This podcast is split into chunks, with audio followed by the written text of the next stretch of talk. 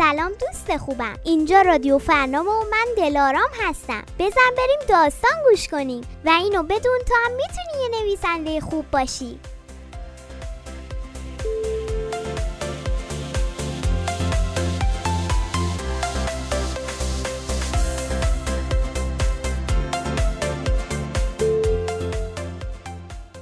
این داستان قصه دو ماهی. نویسنده ستایش پرکم.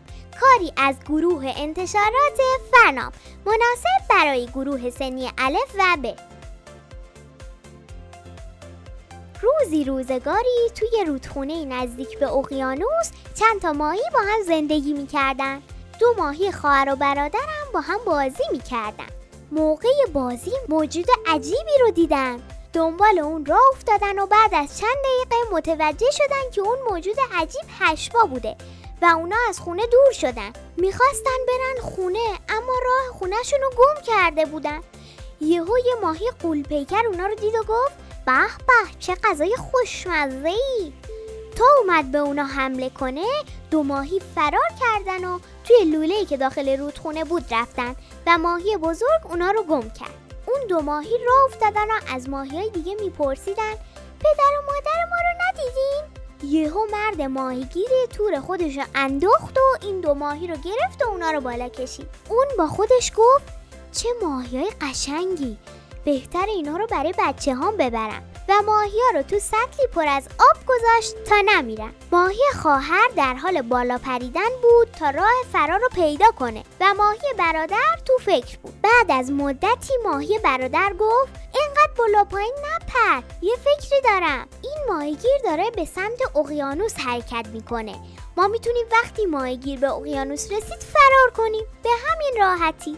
شاید اونجا پدر و مادرمون رو پیدا کردیم.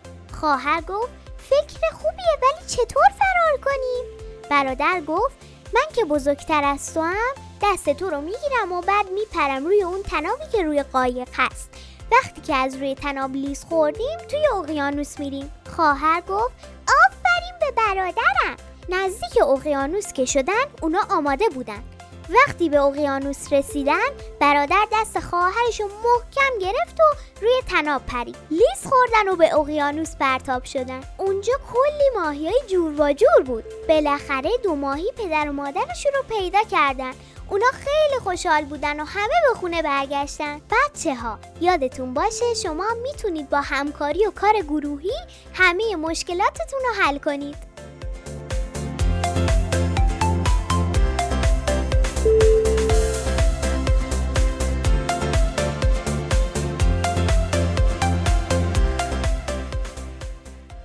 امیدوارم از این داستان لذت برده باشی. دوست خوبم.